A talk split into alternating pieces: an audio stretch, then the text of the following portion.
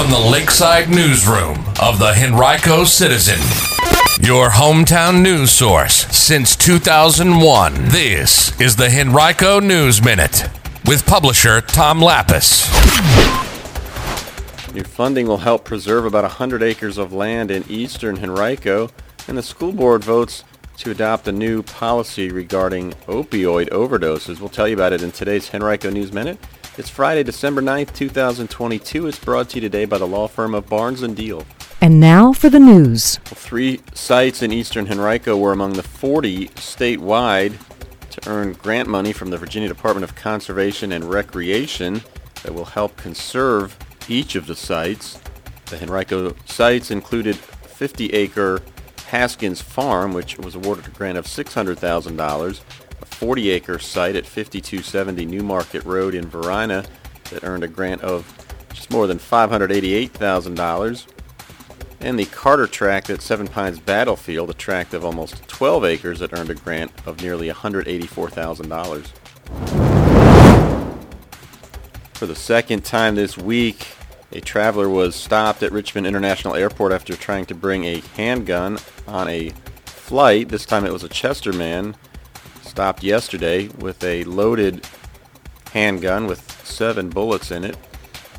This was the 21st time a weapon had been stopped at a checkpoint this year at the airport. That's one more than all of last year and one shy of the record set two years ago in 2020. Yesterday, the Henrico County School Board voted to approve a revision to its health policy that allows school nurses to carry and administer naloxone to students. It's also known by the brand name Narcan. It's a medication that can reverse an opioid overdose, including those from heroin, fentanyl, or prescribed opioid medications.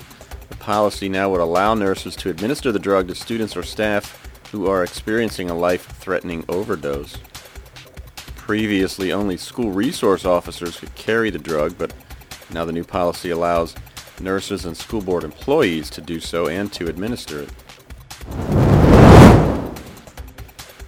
Senior Connections, Caritas, and the YMCA are partnering to help bring hope to the homeless by creating and distributing care packages throughout the Metro Richmond region this month. Children at the YMCA will help to prepare those packages with items collected by Senior Connections and the packages will be distributed at Caritas December 19th and in other surrounding areas in the days leading up to that. The December 19th event also will include a holiday shop opportunity involving dozens of volunteers and organizations. If you would like to help out and get involved, you can visit www.caritasva.org backslash hope dash four dash the dash holidays. And it's Friday, so that means we've got our weekly restaurant watch on our website right now, henricocitizen.com. You'll want to check that out before you head out to a restaurant this weekend. It's our weekly roundup of health inspection reports from local restaurants. Today's Henrico News Minute has been brought to you by Barnes & Diehl. Barnes & Diehl has emerged as a highly respected family law firm over the past three decades with the resources, skills, and experience necessary to handle high asset divorces and other complex family law matters across Virginia.